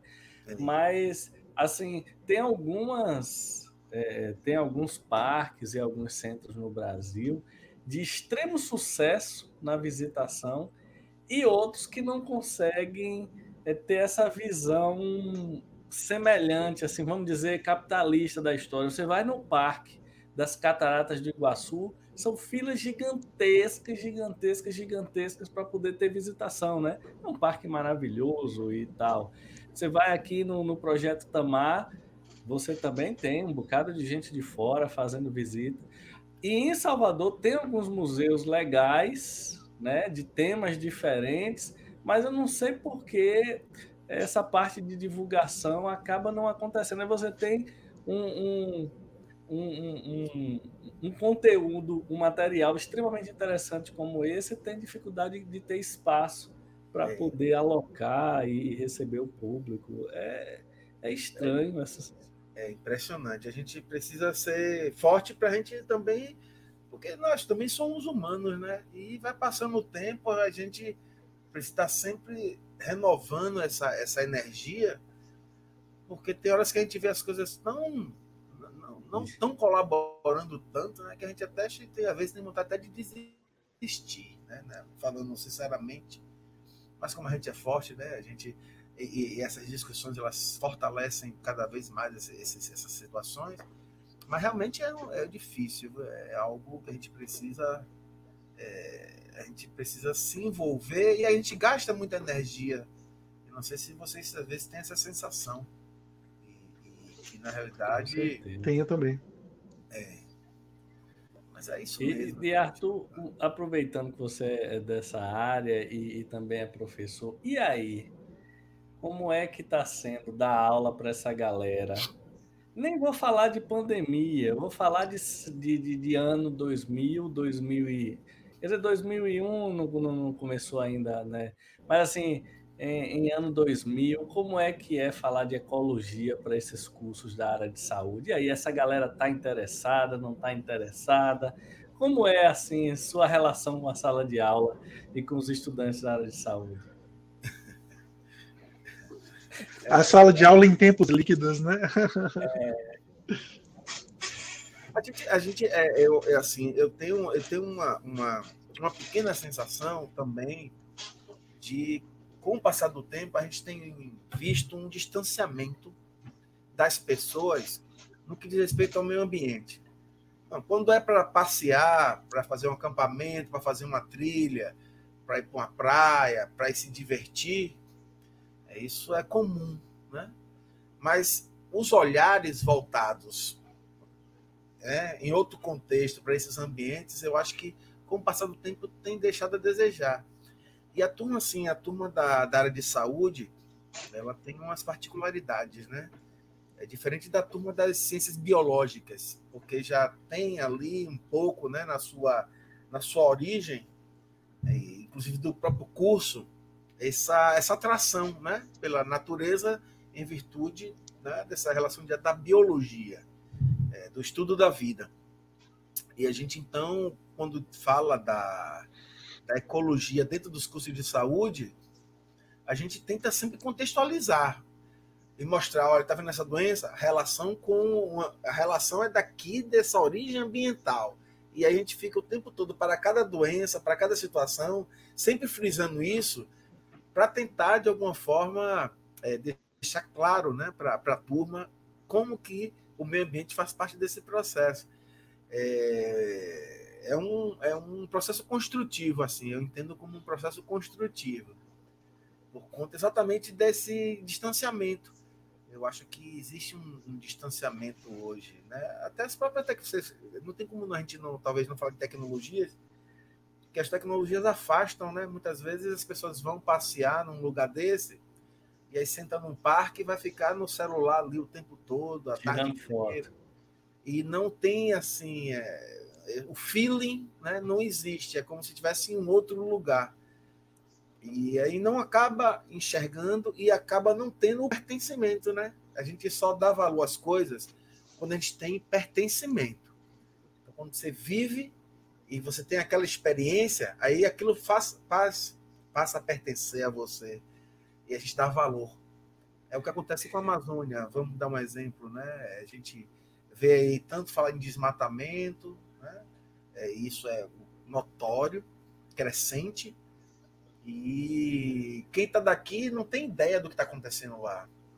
Mas a Amazônia, vocês sabem que a Amazônia, a floresta, ela se alimenta das folhas que caem dela. Então, o solo, a parte da matéria orgânica do solo, ela é muito curta. Quando você tira as árvores... Toda, o, o sol mata aquela pequena camada fértil do solo e logo embaixo, né, coisa de centímetros, é areia. Então, desertificação é a palavra que vai acontecer com toda a parte da Amazônia que está sendo desmatada. Isso, não, isso não, não é nenhuma novidade, não. E quando você não tem um pertencimento, você não dá valor. Essa é a sensação que eu tenho. Mas... É... Porque, inclusive, uma outra coisa, aí a gente fala da, da parte da medicina curativa versus é, é, diante da preventiva, né? Que aí a, a ecologia médica tenta discutir um pouco disso. Você, é, a medicina hoje brasileira, ela é muito mais curativa do que preventiva. Você bota numa balança, né? ela é setenta por cento mais curativa e trinta por cento preventiva. Fica, ah, deixa ficar doente que a gente vai tratar, e aí trata. Na realidade, o que era para ser feito era evitar adquirir aquela doença. Então, isso tem muito a ver também com o meio ambiente, a medicina curativa versus preventiva. E isso, às vezes, é, acontece nem tanto pela estrutura do serviço de saúde. Às vezes, a estrutura era para ser preventiva, mas a equipe que está trabalhando faz dela curativa. Eu conheço vários P S Fs em que funciona como se fosse uma... É, é, é... O P S F ele não é para a população ficar indo lá fazer consulta. O P S F é justamente para fazer o contrário, né? O Programa Saúde da Família é para as equipes de saúde irem na casa da população para poder fazer orientação, tudo aquilo, tudo aquilo. Tem P S F que não funciona como assim. Ó, tem, tem que marcar consulta, e marca consulta com o médico, passa pelo enfermeiro e acabou. É. Onde tem é, é, é, agente comunitário de saúde, os agentes ainda vão lá, dar uma visitada, né, ajuda a organizar. Tem local que tem P S F e não tem agente comunitário da saúde. Então, virou uma U P A. Olha, né? Uma U P A de, de, de, de, de é. complexidade baixa. Você vê que, é, às tem... vezes, existem ideias boas, né? Essa é uma ideia ótima, mas fugiu do seu, do seu, da sua, do, do, do seu contexto, né? E aí precisa ter, mas... ter sempre uma fiscalização para não deixar essas coisas se desvirtuarem, né? É, mas um dos problemas é a própria formação do, do, do, dos, é, é, dos trabalhadores de saúde. É, você, é muito difícil você ter um curso que, durante o percurso de formação, tenha um foco grande em atenção primária, né? Tanto o curso de medicina, quanto de enfermagem, Verdade. de biomedicina, de farmácia, de biologia, sei lá, não tem esse foco em atenção primária. Então, às vezes, você arrumou um emprego num serviço de atenção primária, mas você nem aprendeu como é lidar, porque a forma de lidar é totalmente diferente, né? A proatividade ela é mais importante do que a atividade em si, no, no, porque o planejamento na execução de atividades de promoção da saúde é que é extremamente importante. Mas a formação ela tem essa dificuldade, né? E, e eu, mais uma vez, eu vou falar aqui da, da, da minha formação, é porque, como, como eu, eu tive peculiaridades de estar numa faculdade dentro da floresta. Então, eu tive uma disciplina de, de ecologia que a professora, sei lá, algumas quatro vezes ou cinco durante o semestre, ela dizia, não, vamos ali. Aí saía todo mundo, porque não precisa sair a pé. Dentro da faculdade, no fundo do, de onde a gente tinha aula, já começava a floresta. Então, a gente foi várias vezes lá para o meio da mata e, e, e chamava atenção muito os professores que eram da área de biologia, porque foi ou não foi, eles convidavam a gente para ir lá, lá na mata para poder ver, não, vamos olhar aqui e tal, e ia, subia. É, é, é, isso é uma coisa um, peculiar assim de lá, porque o campus fica dentro da floresta. Então, é só descer e atravessar o pavilhão que você já está ali na floresta, já tem animais, já tem diversas é, plantas diferentes. Era e, e, e, às vezes, quando até como forma de dar uma puxada na gente lá na sala de aula, não, não, hoje a aula vai ser lá. Aí marcava debaixo de alguma árvore. E isso me marcou muito, porque eram os professores de, de, de biologia que gostavam muito, né? Como você falou, O, o profissional da biologia é o que tem mais contato direto com o meio ambiente, assim que se preocupa mais e está mais envolvido e tal. E era era, o, o, era bom que era bom que os de saúde também tivesse, né, essa, como você chamou é, a atenção, né? Os meus professores de saúde não faziam isso, não. Quem faziam eram os de biologia para que estavam lá na nossa grade. Né? Eu também, na minha época, a gente nem tinha nada que falar de saúde dentro do curso, né? É, ficam lacunas, e eu acho que isso é importante. Eu tenho isso como uma, uma necessidade, né? Fundamental para a vida da gente hoje. Com certeza. Com certeza. É. Arthurzinho, é, Trazendo mais, mais uma vez para o contexto atual, agora na pandemia você publicou um livro, né? Eu tive, eu estava no dia da, da, da inauguração dele, né? Da, não foi noite de autógrafos, porque foi online, mas no dia que vocês apresentaram foi o Ecologia e Pandemias, não é isso? Me lembro o título aí, eu acho que foi esse o título final de vocês, que está muito bonitinho. A gente voltou é. a apresentar ele no simpósio. Eu, eu, vou, eu não sei se eu cheguei a mostrar Sócrates, mas está muito legal. Comenta rapidinho para a gente aí sobre o livro, sobre o processo. Pois é, o livro, o livro Ecologia Humana e Pandemias, logo no início da... É porque eu trabalho no... Eu acho que a gente não, não, você não falou sobre isso. Eu faço, eu faço parte do corpo docente do doutorado em Ecologia Humana da U N E B. É, que aí é a parte... A ecologia humana é uma ciência que coloca o homem, o homem, o ser humano, né, o ser humano dentro dos ecossistemas. Você pega o ser humano, bote dentro do ecossistema, isso é ecologia humana. E aí abre-se um leque de, de áreas de trabalho, né? E esse livro, então, Ecologia Humana e Pandemias, ele surgiu de uma live que foi feita em março, e aí a gente decidiu que as pessoas que fazem parte da pós-graduação são os professores que debateram, né, nessa, nesse, nesse, nessa mesa redonda, numa live, é, os assuntos, a gente transformasse isso em um livro. E aí saiu, quatro meses depois, o livro Ecologia Humana e Pandemias. É, tem a professora Iva Pires, né? Ela falou sobre... É, a parte que envolve a parte global da, da, da pandemia, ela trouxe alguns aspectos interessantes. Um deles falava, sabe o quê? Sobre, vou dar um exemplo para vocês aqui, sobre urbanização.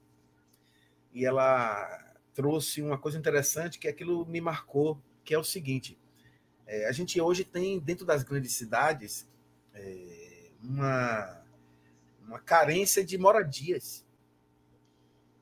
E com essa história da pandemia, muitos escritórios físicos iam deixar de existir e iam passar a ser virtuais, né? Então, você podia atender, um advogado podia atender virtualmente, é, e outros profissionais, né? E esses espaços que hoje são escritórios nas zonas urbanas estariam abandonados e poderiam voltar a ser moradias. Então, você pegaria, por exemplo, aqui em Salvador, uma Avenida sete, que é cheia de escritórios, estariam vazios e esses espaços poderiam ser ocupados por habitações. E já estava acontecendo no mundo algo assim, e a pandemia veio para fortalecer esse, esse processo dentro da moradia, né, dos centros urbanos. Foi um exemplo que ela falou. É, teve o professor é, Amado, ele é paraguaio, falou sobre a parte de agroecologia, né, essa parte que envolve agroecologia. O professor Anderson, ele é professor da Univasf e também trabalha ecologia médica, né, na, no doutorado, e ele é médico e pegou Covid e ele trabalha na linha de frente, lá dentro do hospital. Então, ele estava de um tempo discutindo um pouco essa, essa vivência num centro de atendimento de Covid, né, é, como médico tratando dentro do hospital.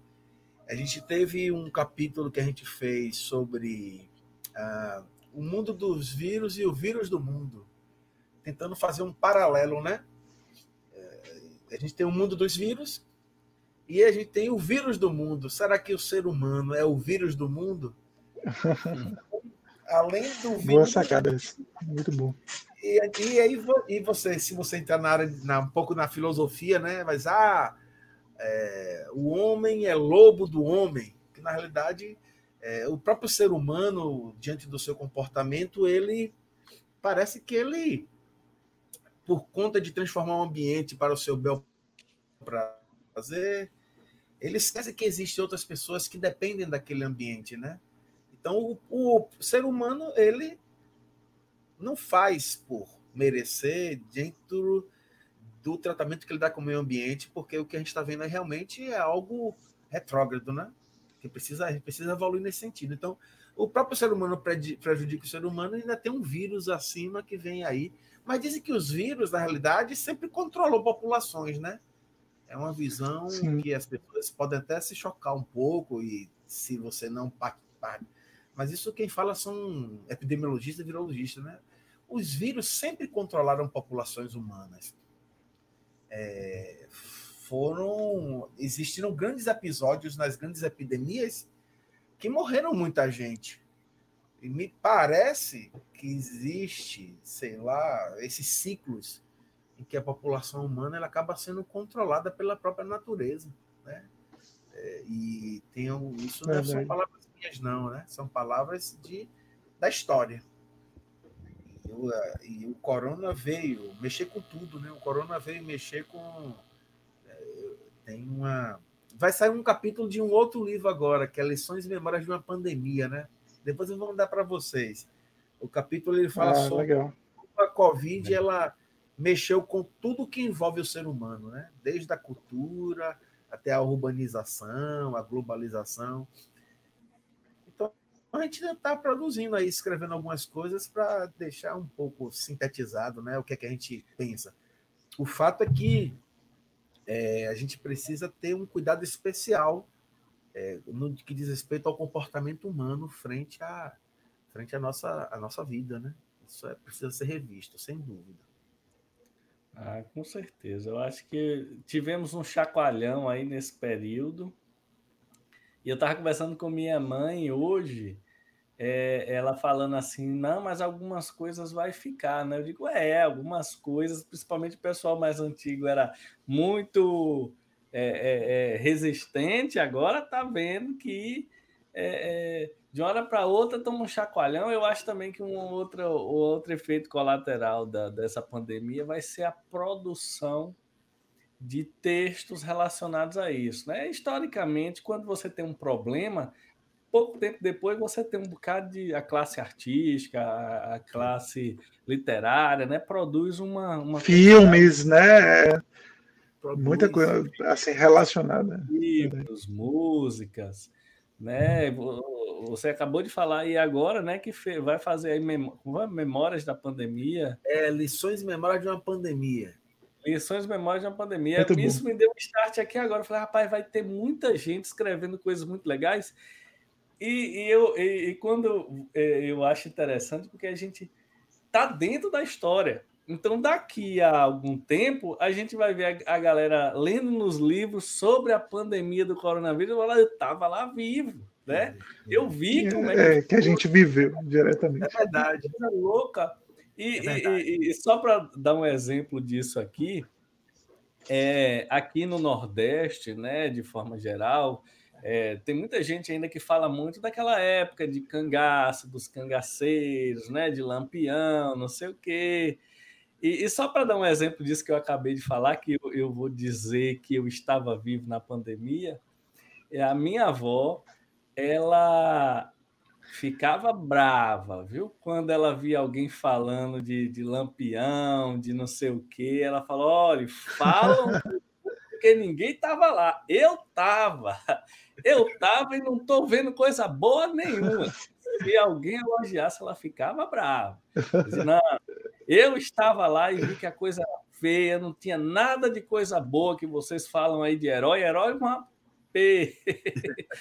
E, e é interessante que eu estava no momento para poder falar, né? E dessa pandemia eu vou poder falar, olha, eu estava, eu vi como é que foi, eu vi pessoas dizendo que não precisava se preocupar, eu vi pessoas depois... meio atônita, sem saber o que aconteceu. Eu vi até pessoas dizendo que vacina não serve. Então, realmente, deu uma chacoalhada gigantesca, né? E quando você chacoalha, tem terra no chão também que sobe, né? Que sobe, é verdade. Pois, pois é. é. Vamos à luta, né? Para avançar nesse sentido, né? Como é. dentro, da, dentro, da, dentro da humanidade. Eu acho que é um episódio... Alguns dizem que é um grande laboratório, né? Um grande laboratório vivo hoje, essa história da pandemia. É um grande, um grande experimento humano. Alguns conceituam assim, né? Nós estamos num grande experimento humano. E o que vai acontecer disso aí vai depender, né? De, de, de, de... Com redes sociais, porque eu tenho certeza que as outras pandemias não foram iguais a essa. Não estou nem falando do vírus, estou falando... da internet. Isso. Eu acho que isso fez toda a diferença. Fez, né? Ajudou, a gente ajudou. É, tanto a... nos pontos positivos quanto nos pontos negativos. É. É. A gente pega os negativos para consertar, e os positivos sem medo.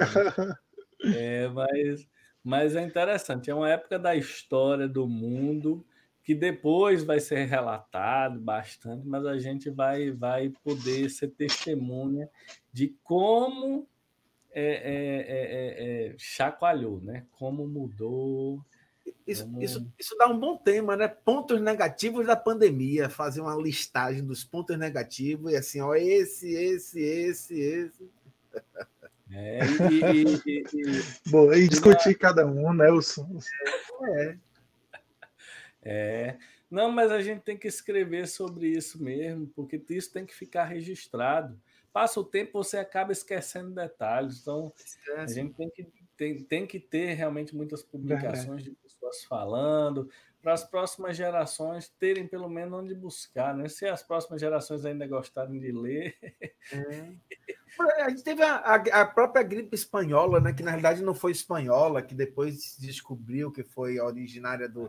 soldados norte-americanos, a própria gripe espanhola, é, depois que a gente, nessa pandemia, que surgiram é, situações de lá que disse que era muito parecida com algumas coisas que estavam acontecendo agora, mas a gente não teve a experiência da, da, né, da espanhola, e cem anos depois veio essa, e os estudiosos dizem que você vai ser agora constante, né? Não vamos ter tanto um intervalo tão grande para que surjam outras pandemias. É, a Mas, gente entrevistou aqui um, um a gente entrevistou aqui um, um pesquisador, né, que foi o Gilberto Sabino, que ele falou um pouquinho dessa questão de, de, de vírus, de como dar essas é, mudanças, né, de sair de uma espécie e ir para outra espécie, né, do, do, da interação entre o, o, o vírus e o seu hospedeiro. E ele disse que realmente, e o país que tem mais, eu nunca esqueci isso, o país que tem maior chance, pelo fato da diversidade, de ter essa quantidade de vírus, de ter o, o, o seu originário de uma próxima pandemia, somos nós, né?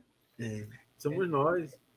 É, somos isso eu nós. Nunca esqueci, ele falando, falando, olha, todo mundo eu vejo aí algumas pessoas Também. criticando, porque o vírus, né, pelo menos do SARS-CoV dois, foi identificado originariamente lá na China, não sei o quê, mas a gente não pode falar não, porque onde tem a maior quantidade de vírus circulando é aqui. Pois é. Foi primeiro registrado lá na China, mas até então não se tem a China como a origem, né? Foi o primeiro caso registrado, mas a origem em si é, ainda é. é uma incógnita, né? Ainda é uma dúvida. Pois é. E o Brasil entra nessa história, é verdade, você lembrou bem aí. Mas mais importante para a gente saber que a gente tem que ter uma pesquisa científica forte, muito financiada e muito produtiva. Produtiva ela é, né? É, é para o que tem, ela é genial, né? Para o que, para a forma como ela chega para a gente, né? Do, de recursos, a gente faz muita coisa, mas precisava ser mais. Verdade. Teve um, alguns anos atrás aí que a gente estava falando, a quantidade de publicação brasileira era extremamente alta, assim, por pesquisador. Só que é, é porque também um dos motivos que, que nós aprendemos a publicar artigo, e um dos motivos é que a quantidade também faz diferença aqui no nosso país, né? Então, numa é. carreira acadêmica, tem momentos que você tem que lembrar que a quantidade é importante. Então, às vezes, você até é, é, é, não, não aprofunda na qualidade internacional para poder ter uma quantidade maior, faz parte, né? É. Dessas... Rapaz, e nessa brincadeira a gente tem uma hora e meia conversando, né? Nossa, uma muita... hora e meia passa rápido. Rende muito. E o bom é que depois uh... dessa conversa comprida é que eu estou começando a ter ideias para vários outros bate-papos, viu, professor? Com certeza, Também. mais para frente a gente, a Sabe... gente vai liquidar de novo. Sócrates, né? Sabem, ah. é, principalmente quando estiver no presencial, nossa ideia, Arthurzinho, é em breve a gente está conversando aí, assim que possível, né, montar os equipamentos e a gente partir para as perguntas e, e conversas presenciais. Agora, sabe, tem uma coisa em comum a vocês dois, que vocês não sabem, eu acho que só eu sei, já que eu conheço os dois, é que os dois são exímios tecladistas, né? Não sei se vocês não sabiam disso, mas Sócrates também toca e, e Arthur também é... Arthur tem uma banda da diretoria Sound e a nossa, lá do, dos professores da Baiana, que é a Cincolinha Trelinha. Não, eu, eu não, eu sou... Edu, Vamos é, mandar... Eu faço um arranjo, né? Faço uma brincadeira. É. Essa, olha, Gabriel, quando você quer, não quer assumir uma responsabilidade, todo músico fala isso. Não, você não, toca, não, eu brinco. É, é, é porque o cara sabe. É porque vai lá que o outro sabe muito mais, né? Vai lá que o outro é realmente muito bom, aí a pessoa diz, não, eu brinco e tá. Quando vai ver, não tem nada de brincar. Não, eu, é, vou, eu vou passar a nossa introdução para Arthurzinho Veiga, que, no piano que Sócrates fez. Muito legal. Oh, coisa linda, bom demais. A arte, é. né? A arte, a arte, ela... ela foi trazida também de forma muito, muito forte nesse contexto. É, e eu vi uma pesquisadora, ela foi, foi uma professora numa live, depois até eu tentei buscar, ela só citou, não disse o nome da pessoa, da Fiocruz, era Fiocruz do Rio de Janeiro, mas resumindo, e era uma psicó, psicóloga, que diz que os povos que sairiam primeiro desse problema de pandemia, porque os reflexos da pandemia é, estão acontecendo e ainda vem muita coisa por aí, principalmente no que diz respeito a distúrbios, né? A parte que envolve mente, a parte mental... Emocional, verdade. A parte emocional, ela vem ainda aí como um dilema.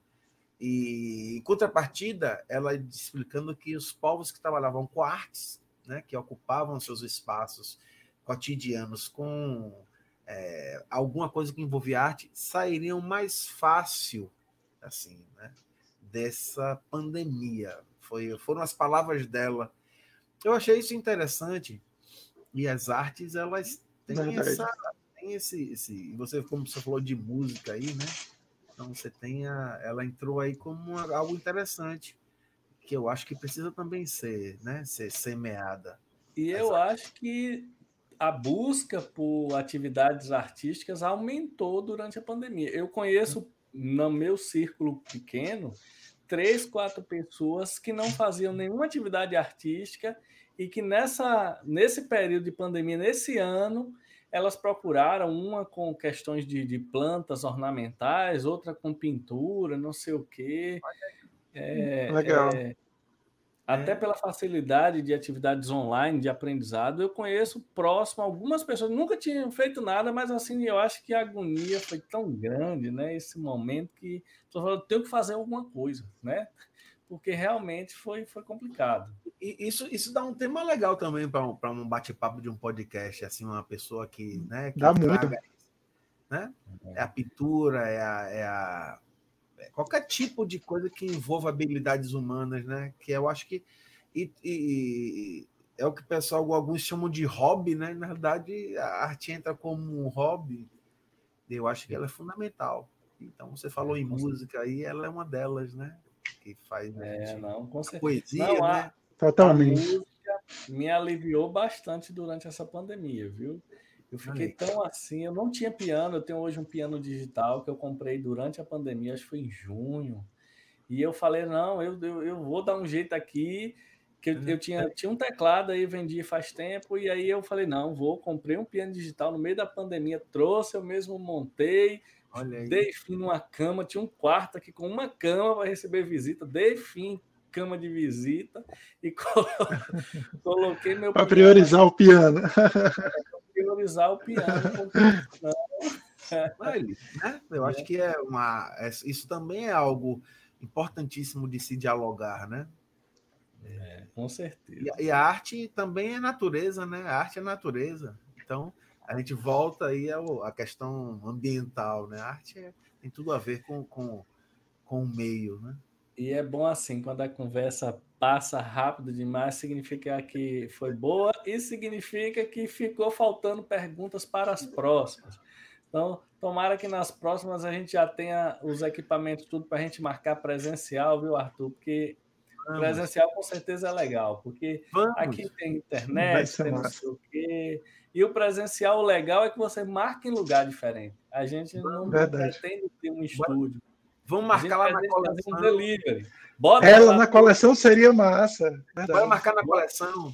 Marca na Nossa. coleção. Quando vocês quiserem, a gente pode até ir mesmo lá, porque aí a gente tem acesso ao laboratório, a gente faz lá um distanciamento, organiza, tem um espacinho. A gente pode fazer algo na coleção, eu toparia. Seria uma ah, honra.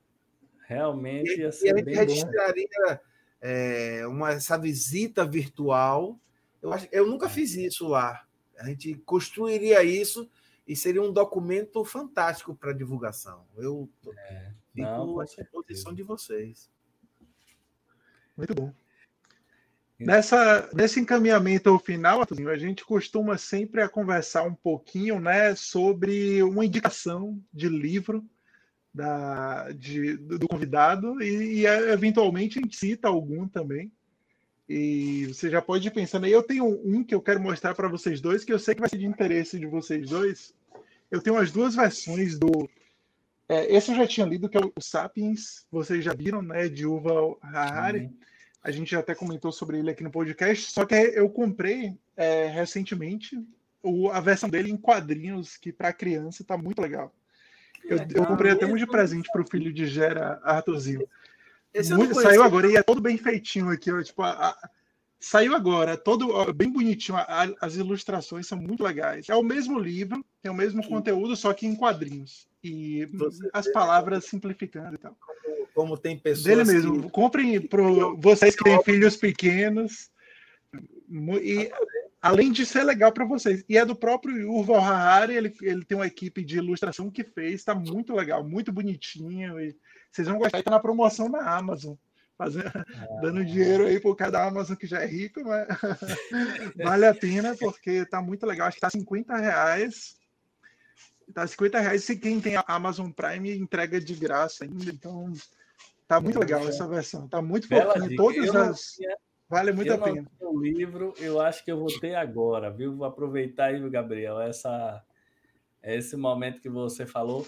Eu vou, eu vou aproveitar e deixar Boa. o professor... pelo final, deixa eu fazer a minha indicação aqui também, que eu acho que vocês também gostariam dela. Eu estou lendo, estou na metade do livro, porque eu é, coloquei na minha cabeça o seguinte, eu só vou ler por prazer. Então, o dia que eu não tiver com vontade de ler, eu não vou ler. Eu não tem problema, eu posso passar seis meses para ler um livro, mas toda vez que eu li, eu tive vontade de pegar e, e sentir falta. Eu estou lendo um livro Boa. que é do professor que ele foi prêmio Nobel de, de Economia, do professor Daniel Kahneman. Esse livro aqui, ele é muito legal, Rápido e Devagar, Duas Formas de Pensar. E eu estou gostando bastante porque... Ele é um livro praticamente de psicologia. É um livro de psicologia mostrando estudos psicológicos, né? Pelo título, você nem pensa nisso. Você pensa várias outras coisas e quando vai ler, é um livro só de psicologia, mostrando vários estudos e tal. E eu estou adorando. Primeiro que é uma área que agrega muito a gente, né? Quando você lê uma área um pouquinho diferente, você agrega muito, né? E um livro de psicologia interessante. E desse professor aqui, É, é engraçado, é um livro de psicologia e ele ganhou o Nobel da Economia. Né?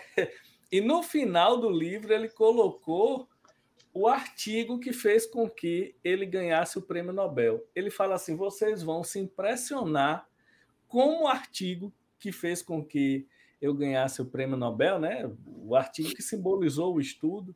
É simples, como vários artigos sensacionais que a gente já viu, o próprio do D N A...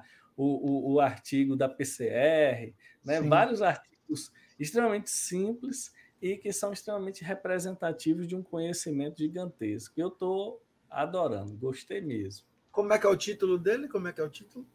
Rápido e Devagar, Duas Formas de Pensar.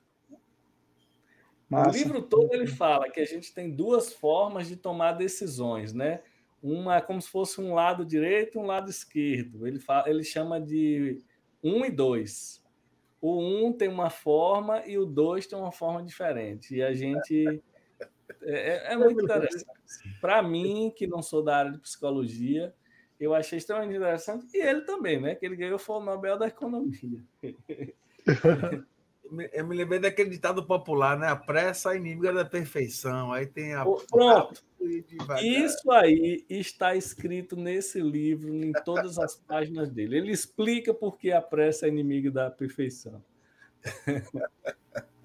Muito bom. É, eu tenho, eu tenho, eu tenho um escrito, né? Eu sugeriria, tá na página até da S A B, né? O livro, ele... Na realidade, a gente fez o livro todo gratuito, ele fica na, no site da S A B, S A B H ponto org ponto B R, que é a Sociedade Brasileira de Ecologia Humana, que é um site que a gente tem lá no, na pós-graduação, e aí esse livro está disponível. Eu tenho um... Aqui em casa a gente tem também, principalmente capitaneado pela minha esposa, né? A gente tem escrito naquele... naqueles programas que chega um livro em casa, né? E aí a gente está fazendo aqui um... Ah, legal, eu tenho também. E, uma, e um que eu estou lendo recentemente agora é um livro de Jorge Amado, na realidade é as cartas, né, que ele escreveu para a Zélia quando ele foi exilado lá, no, lá na Europa. Sim. Está sendo, tá sendo interessante. É, ele está sendo interessante porque ah, esse lado, né, do exílio dele. E, e a parte com, com, com que ele tratava a Zélia, mas as histórias, né, do, do prestígio que os escritores tinham na época, que eu acho que é algo... E como que os escritores... Isso ele se encontrava na Europa, né, com as cabeças pensantes de lá, escritores, e eles criavam é, confrarias e tomavam decisões. E eu estou mais ou menos na parte agora em que eles escreveram uma carta para o presidente do Chile para deixar de perseguir Pablo Neruda. Eu estava observando como que esses grupos eles se juntavam e tinham força política, né? Eu não sei como é que está. Hoje as coisas estão tão pulverizadas, né? Está todo mundo, cada um para o seu lado. E como que a... É, e são muito... As tribos são muito específicas que consomem, né, os, os livros. Isso.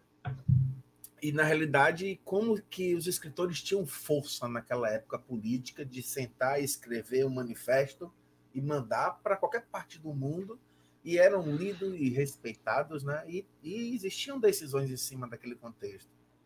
A força do... A força do nosso Jorge Amado aí. A gente... Ah, essa, essa indicação aí é... Sensacional. A gente vai colocar a imagem do livro aqui eu, na edição. Eu, eu, lembrei, eu lembrei. Vamos. E o C. Ele escrevia, ele, ele, ele, tudo dele era na máquina de datilografar, né? E tinha épocas à noite, ele escrevia o dia inteiro. E tinha épocas à noite que o vizinho batia na porta dele e dizia assim, para mandar ele parar de, de, de escrever, porque o barulho da máquina estava incomodando ele dormir. E eu estava eu tava vendo de pandemia hoje, o barulho que a gente tem é de maquina, né? Imagine é. que honra você ter do seu lado o Jorge Amado. É. A, a literatura, né? Essa, essa riqueza que nós temos também é algo fundamental. E eu acho que também é válido, às vezes, a gente... Eu tenho partido muito para essa outra parte, né? De... de literatura, de poesia. E de... Eu, eu acho tento que... falar isso com meus alunos. É um caminho. Sala de aula. É assim, o gosto pela leitura, muitas vezes você adquire lendo outras coisas. Né? Às vezes, no, os assuntos do nosso conteúdo é meio que uma obrigação, você tem ali que ler, é. não sei o quê. É. Então, o gosto pela leitura é muito importante e, às vezes, vale a pena você mudar de área. A gente entrevistou uma colega que trabalha com estética, não foi, Gabriel? A, a Diana Carielli. Foi, foi mesmo. Nesse momento de citar um livro, ó, você citou Jorge Amado, Gabriel é, citou Sapiens, eu citei um livro de um economista E ela citou um de mitologia grega, que ela falou que estava lendo. Foi mesmo. É, é interessante, a gente tem que estar essa, essa, né, respirada em outra área para poder a gente equilibrar, né, nossos... Muito bom. Bom demais. Nossos pensamentos. Maravilha. A gente vai botar foto e o seu a gente vai botar na descrição do vídeo, Arthurzinho, o link para o pessoal aí que ficar curioso. É, com certeza, a gente vai colocar. Como ele disse que o, link, o livro é até gratuito para quem consegue acessar, a gente coloca o link. Sim. Que a pessoa já entra diretamente lá no livro, né? Vamos botar. Já é um prazer. Perfeito. Professor, foi um prazerzão, viu? Não lhe Opa. conhecia, mas foi um prazer esse bate-papo. Muito obrigado mais uma vez, Arthurzinho. Quem agradece sou eu, né? Estar aqui com vocês. É sempre, é sempre bom. É... A gente está num... Uma outra coisa que eu vi, uma dessas palestras, né? É um professor português, ele dizendo que, na realidade, a gente está num isolamento sanitário. A gente não está no isolamento social, porque esse social que, que acontece no, no cotidiano da gente, ele está tá forte, né? Vivo, é um social virtual, e, por enquanto, é uma coisa sanitária. E foi ser um, é sempre um prazer estar aqui com vocês e eu agradeço, viu, esse bate-papo. Muito... E, é, e é essa a ideia do nosso bate-papo, que a gente bata papo, foi o que aconteceu aqui hoje, né? Não é uma entrevista, é um bate-papo. E como a gente ainda não está presencial, quando for presencial é do mesmo jeito, né, Gabriel? Eu vi que Gabriel estava tomando suva integral durante alguns momentos aqui. Ele não abriu, aqui eu, né? Sou quem dúvida. É... E, e, e a ideia é essa, é bater papo com pessoas interessantes, todos nós aprendemos um pouquinho mais quando a gente conversa. Bom. Maravilha, obrigadão, Arthurzinho. Então, viva, um Valeu. forte abraço para vocês, viu? E à disposição a qualquer momento, a qualquer hora. Valeu.